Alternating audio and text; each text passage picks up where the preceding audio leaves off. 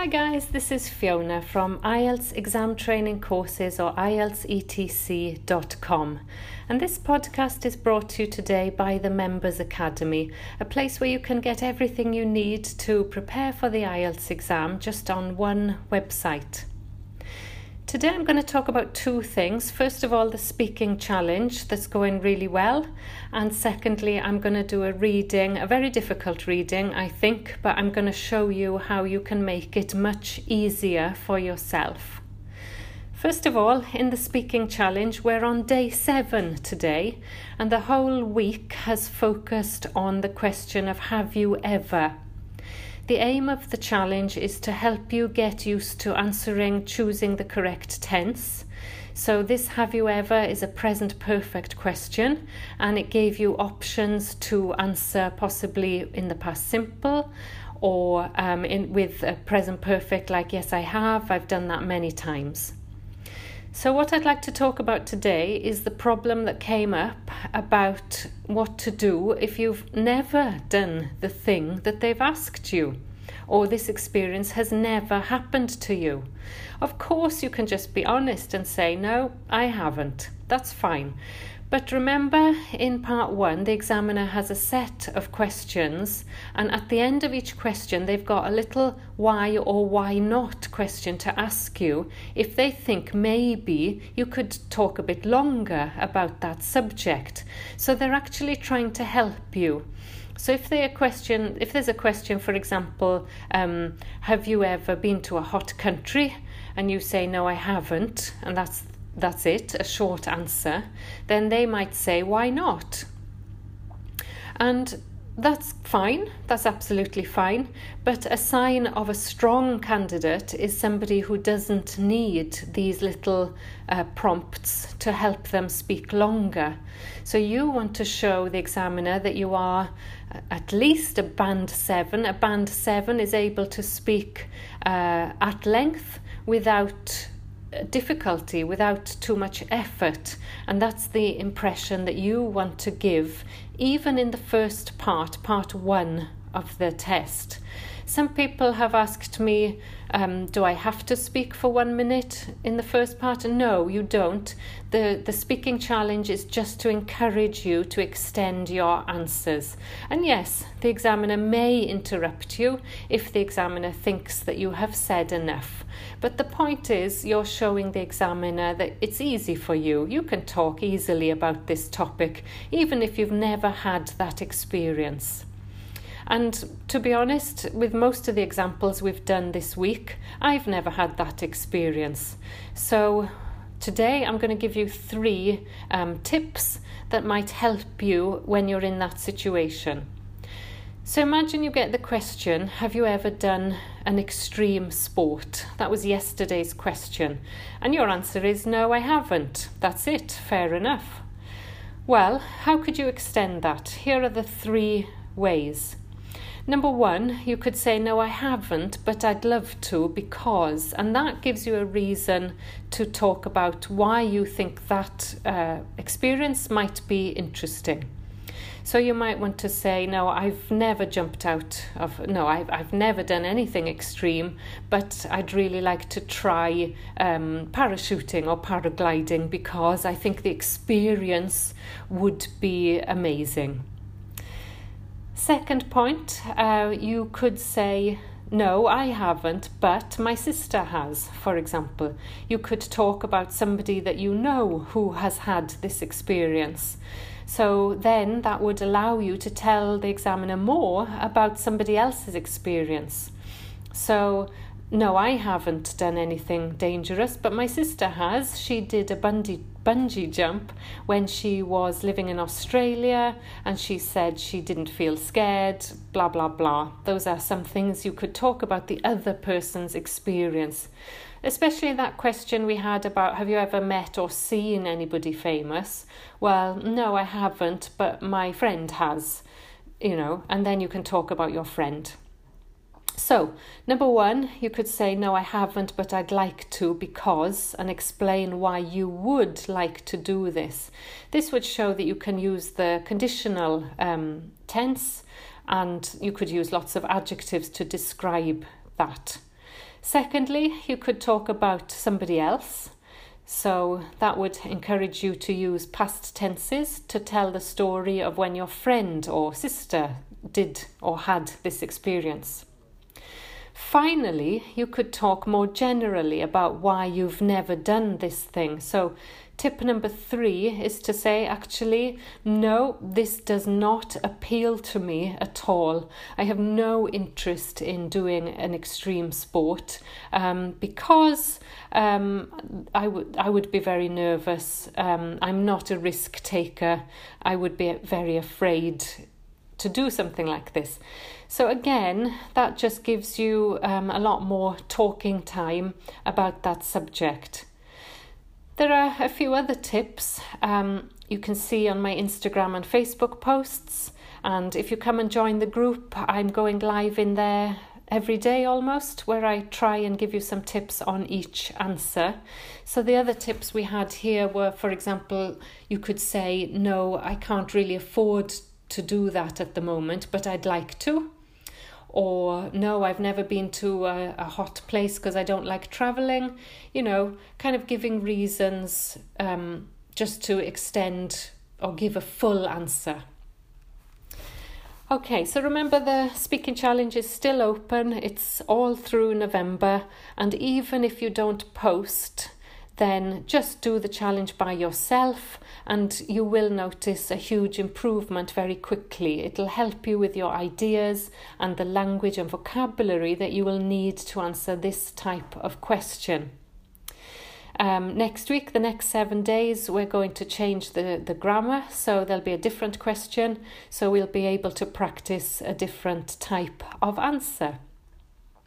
And if you'd like to get the progress log, you can just go to my website and on the front page there's a little link, a yellow link, um, where you can sign up and you will get the progress log in your email and any updates. All right, so let's move on to today's reading, and this one is all about crows.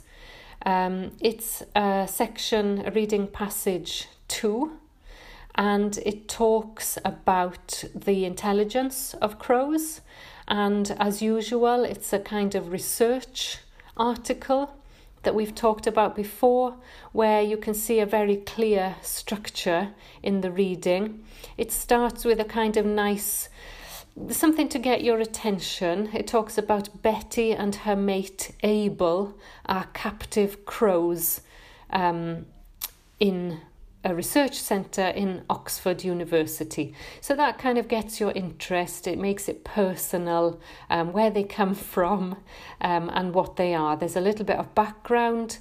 And it tells us they're the only birds to use a wide selection of self made tools to find food.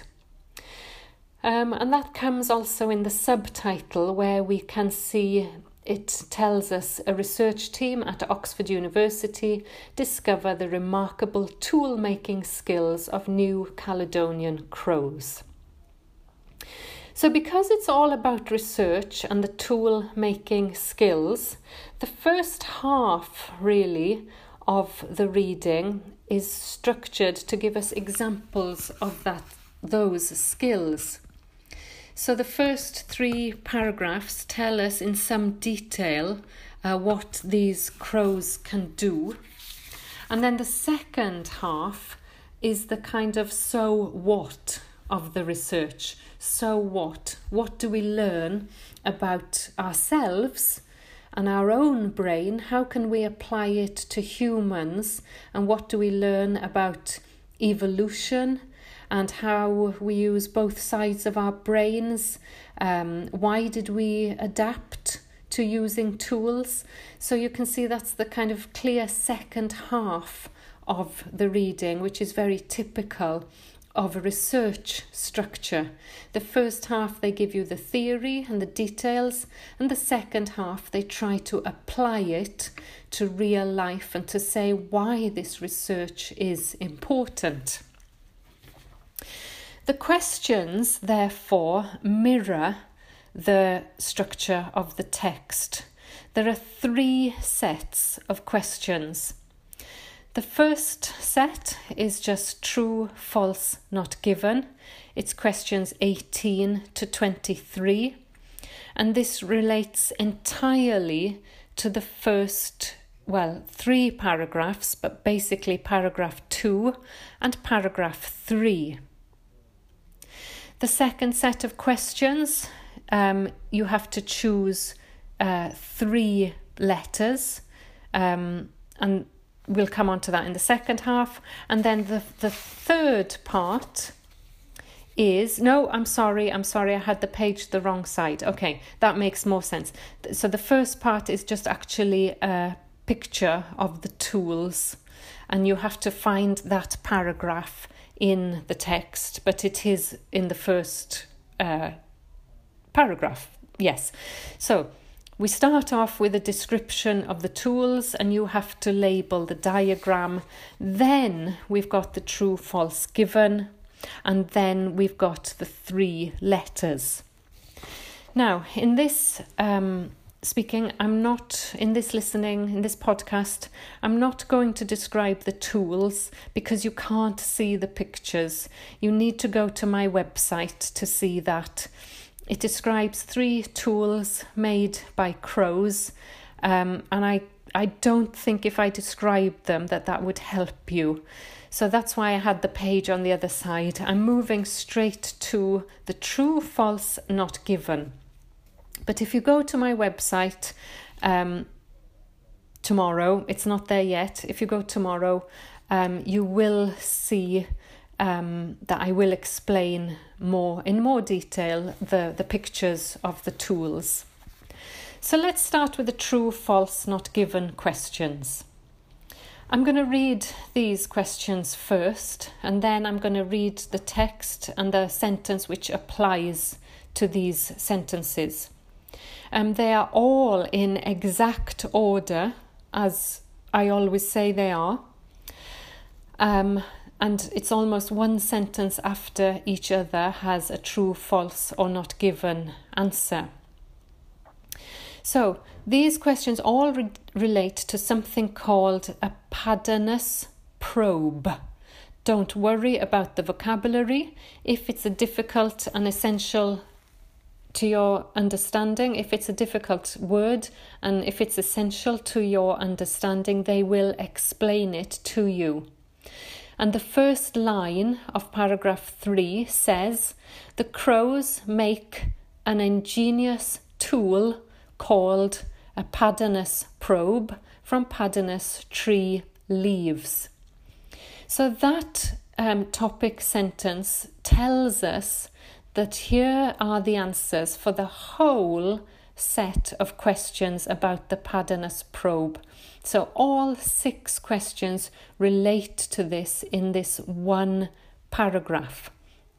And the only reason it's called Pandanus is because of the tree leaves. So the crows make a tool from the tree leaves.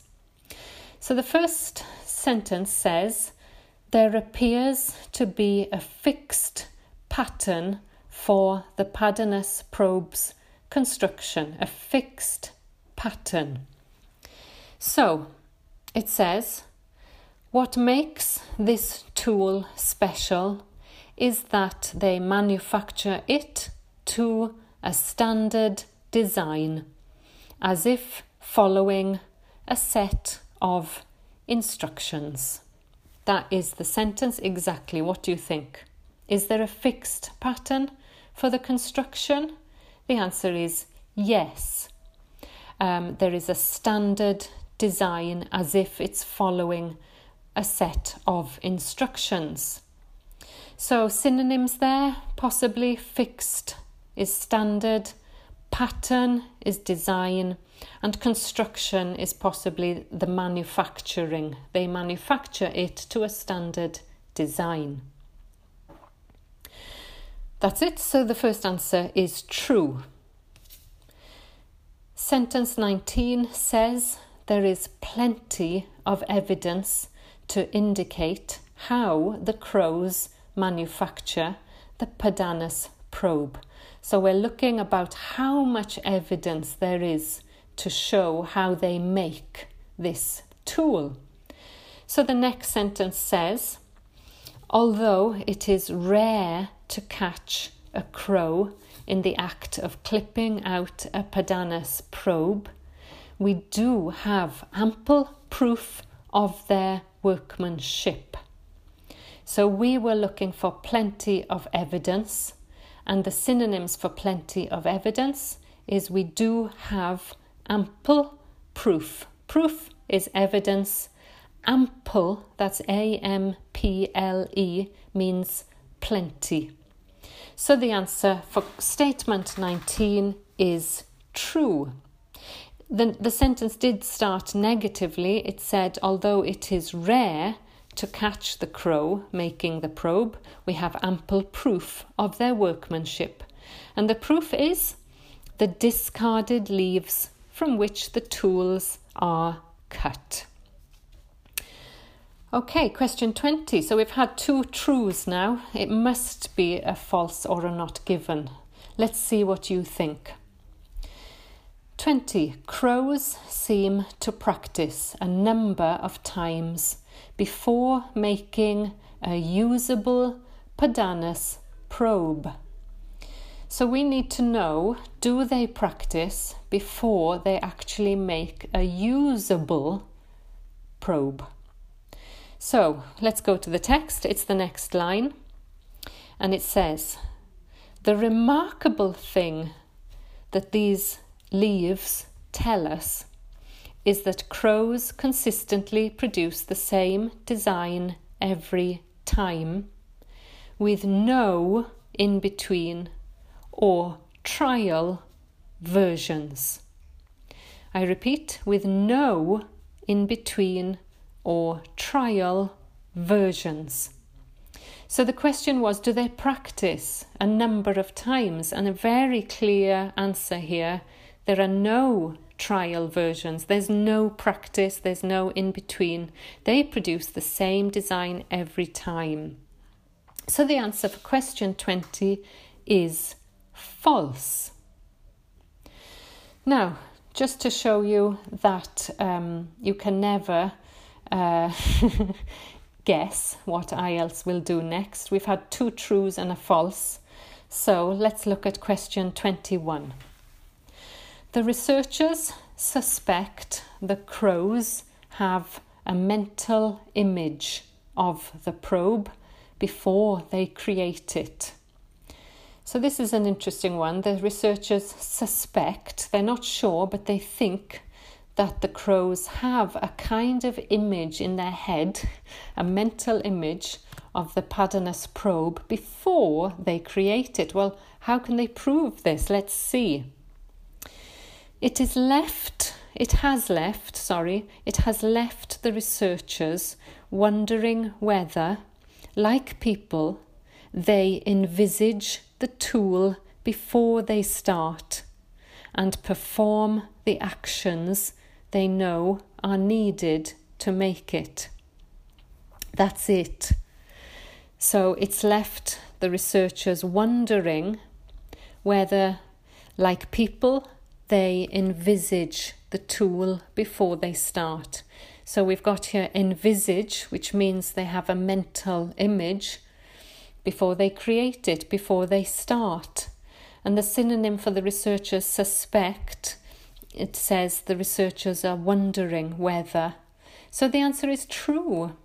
That's what the researchers suspect. They have no evidence, but we don't need any for this. It is all about what the researchers think or guess. So we've had true, true, false, and true. So, 22. Research into how the Pandanus probe is made has helped to explain the tool making skill skills of many other bird species. So we do hear about other bird species. I'm going to read the next sentence. Research has revealed that genetics plays a part in the less sophisticated tool making skills of finches in the Galapagos Islands. No one knows if that's also the case for the New Caledonian crows, but it's highly unlikely their tool making skills are hardwired into the brain. So that's all we've got. We've got a mention of research into genetics in other birds on the Galapagos Islands, but it does not tell us that this research has helped to explain the tool making skills of many other bird species. Um, there's no connection between them. Um, there might be, but we don't know. We can't find evidence for that in the text. So, question 22 is not given. Now, the trick there, I think, is that it says many other bird species and when you read the text, it says only one other bird species. It mentions finches on the Galapagos Islands. So you might think no, you might think it's false. Um, but here it just doesn't make a connection between the research of the crows and it doesn't explain the tool making skills of many other bird species. We just don't know. So I suppose you could guess that 22, if you're not sure, would be not given because we haven't actually had a not given yet, and there's always at least one. And maybe the last question, 23, will help you to make that kind of educated guess. So in question 23, the last one, it says the researchers believe the ability to make the Pandanus probe is passed down to the crows in their genes. So we have to decide whether the ability to make the tool is genetic and do the researchers believe this? When we look at the last sentence in that paragraph, it says, It is highly unlikely that the tool making skills are hardwired into the brain. That gives us our answer a clear no, it is not likely. It is highly unlikely that their skills are hardwired into the brain. So that gives us the answer false for question 23. So when I talked about making an educated guess about 22, 22 is the only one here which is actually not given. So 20 is a clear false, 23 is a clear false. So you have to kind of look at if you're really stuck and you really don't know if it's no or not given, then you can guarantee there will be one not given, and that is number 22. Okay, I'm going to move on and look at the next section now. Okay, the second set of questions relates to the second half of the text. As I mentioned before, it's a research type text, which means that the structure um, helps us know where to find and locate those questions and answers very quickly. So this there are only three questions here, but you're asked according to the information in the passage which three of the following features are common to both crows and human beings. So you go to the second half where they apply all of this research to uh, human beings, to, they relate it to us, and that's where you'll find or need to look for three features that we have in common with the crows. And this is clearly introduced um, in. There are three paragraphs in the second half. The first paragraph um, tells us about this new idea that maybe it will help us understand. And it says there could be a lesson in it for understanding our own evolution. Um, and it talks about our ancestors. Maybe they actually weren't that sophisticated. Um, maybe the brain just developed. Um, well, we'll talk about that later. Okay, so here are the six statements that you need to match. Um, and I'm going to read those first. So remember, we're looking what do human beings have in common or the same as these New Caledonian crows? A, they keep the same mate for life. B, they have few natural predators. C, they have a bias to the right when working. D, they can process sequential tasks. E, they live in extended family groups. F, they eat a variety of foodstuffs. And G, they can adapt to diverse habitats. Now, this isn't as difficult as it looks um, because once you've read these remaining two paragraphs, you'll probably immediately see which ones are either not mentioned or um, are clearly wrong. So, I'm going to give you the answers. Yes, I think I'm going to give you the answers, and then I'm going to go through the ones which were not correct. So, it says, right, first thing it says that what we have in common, one of these things may be a strong degree of laterality.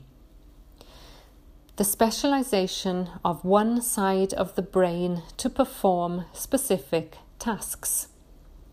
In people, the left side of the brain controls the processing of complex sequential tasks. One of the consequences of this is thought to be right handedness. Biologists have noticed that most Pandanus probes are cut from the left side of the leaf, meaning that the birds clip them with the right side of their beaks, the crow equivalent of right handedness.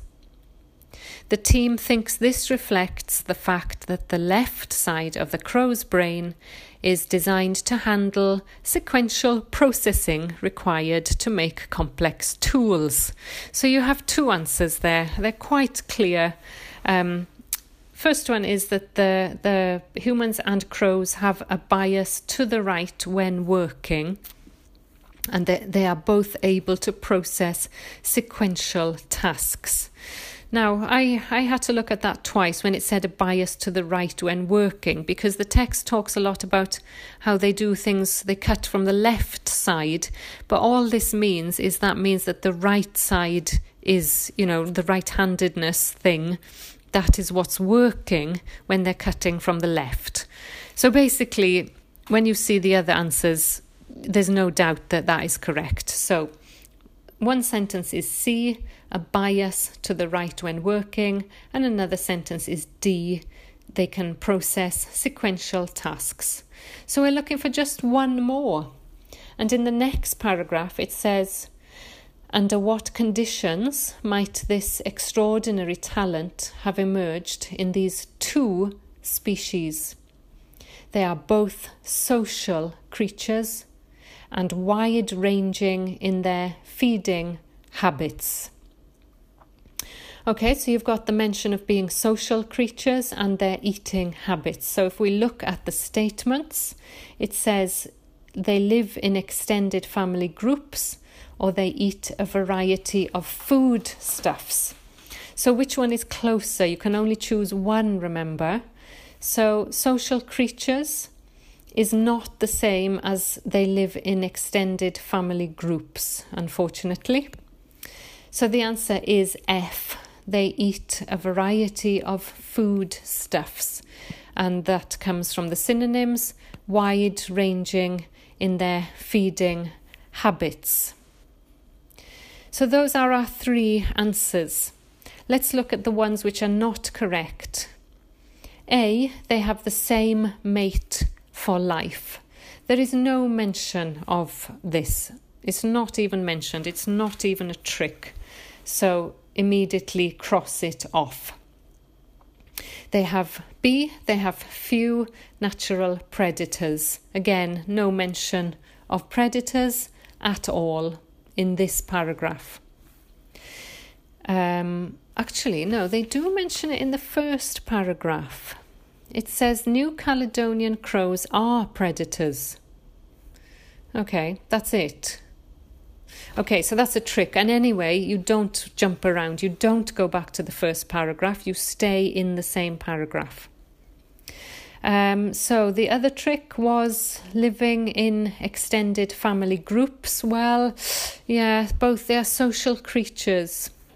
It's not specific enough. It's not saying that they live in extended family groups. It just says they are social. And finally, G says they can adapt to diverse habitats. Again, I think habitats are mentioned here somewhere in the text, but not in the place where we're looking for them. And particularly, it, it doesn't mention that they can both adapt to diverse habitats. I'm just having a quick look. Do they mention habitats earlier on? Well, no, but it's still not in the right place. Okay, so I'll be putting that on my website as soon as possible with the three pattern pictures. And just before we finish, I'd like to point out a few of the really useful words from the text that I think you should learn. The first one is in the first line captive crows. So we often talk about um, animals in captivity or animals in the wild. So, captive means they are obviously in captivity, like in a zoo. It also says that they are predators. Predators is a key IELTS word. It's an animal which eats an, another animal. So you need to know the prey. So a cat is a predator and the mouse is the prey. It also talks a lot about evolution and genetics. So it says that their skills are not hardwired into the brain. Um, this is a huge topic in IELTS what is nature and what is nurture? So it talks about cultural transmission as a learned habit. You know, they learn how to make tools, and it is therefore not genetic and it is hardwired into the brain. It then goes on to talk about evolution itself and talks about our ancestors. So, this whole topic, of course, is essential. Um, it talks about how we developed skills for survival and that maybe we had some weaknesses, some shortcomings. That's a good word for weaknesses. Maybe we were not as sophisticated as maybe we think and we could not make physical adaptations. So, for example, giraffes made adaptations, they adapted so that they could eat the trees, the leaves from the higher trees. Maybe we couldn't do this. We had shortcomings, and therefore we had to use our brain, our cognitive skills, um, to produce sophisticated tools. So they are all key and useful words to know about. But that's it from this difficult reading. Um, as I mentioned, I'll get that on my website straight away and go there and find it. But it doesn't matter if you've just listened to this today, this will help you give you a bit of background, vocabulary, and a few strategies of how to deal with the structure of the text and how to find those answers quickly and how to know if they are true or false or not given. Thanks ever so much for listening today. Come and join us in the speaking challenge. Come and share your videos with us or just share your thoughts and ideas. That's all for now. Thanks for listening. I appreciate it. Bye for now. Bye.